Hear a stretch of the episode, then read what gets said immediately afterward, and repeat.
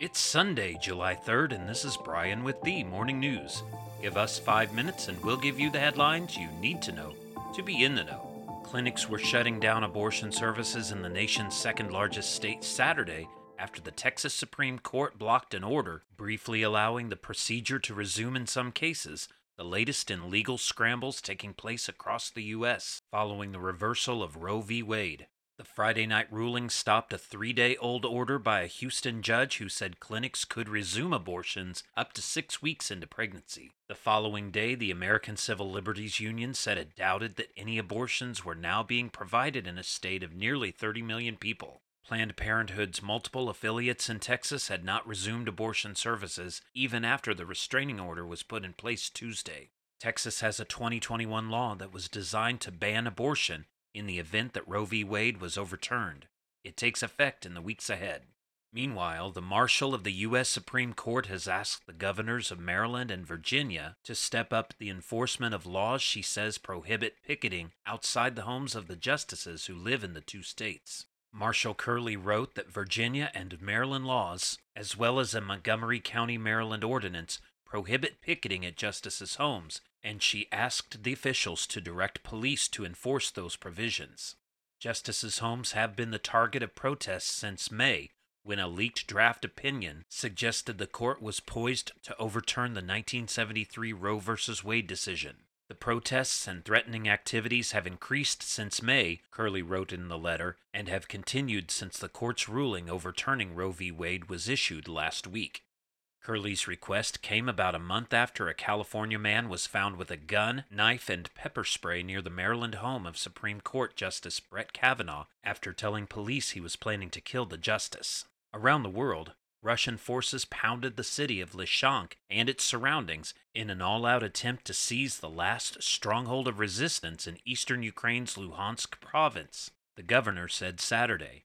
A presidential advisor said its fate would be decided within the next two days. Ukrainian fighters have spent weeks trying to defend the city and to keep it from falling to Russia, as neighboring Severodonetsk did a week ago. Oleksiy Arestovich, an advisor to Ukrainian President Zelensky, said late Saturday that Russian forces had managed for the first time to cross the river between the two cities, creating a threatening situation. Pro Russia separatists have held portions of both eastern provinces since 2014, and Moscow recognizes all of Luhansk and Donetsk as sovereign republics.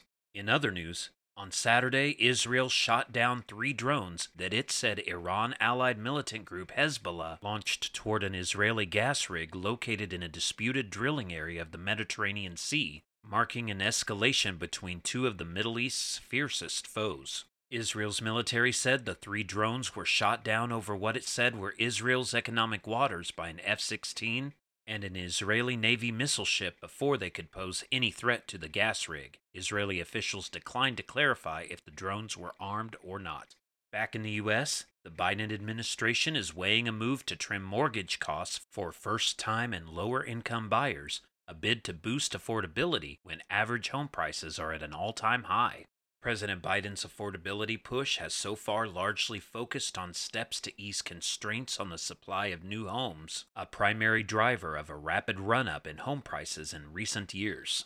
According to economic advisors, steps to ease costs on certain borrowers could help modestly, but more meaningful steps to address affordability are likely to come only from increased supply. And top ranked tennis player Iga Swiatek was unbeaten since February compiling 37 consecutive match wins and six consecutive tournament titles.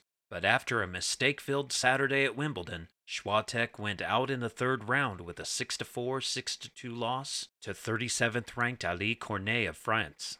For sure, it wasn't a good performance for me, said Swiatek, a two time French Open champion who has never advanced past the fourth round at the All England Club. No woman had won as many matches in a row as Swiatek since Martina Hingis also put together a run of 37 in 1997. Now you know, and you're ready to go with the morning news. These headlines were brought to you today by Podmeo.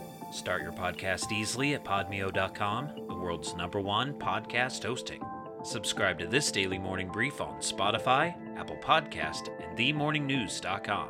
Thank you for listening.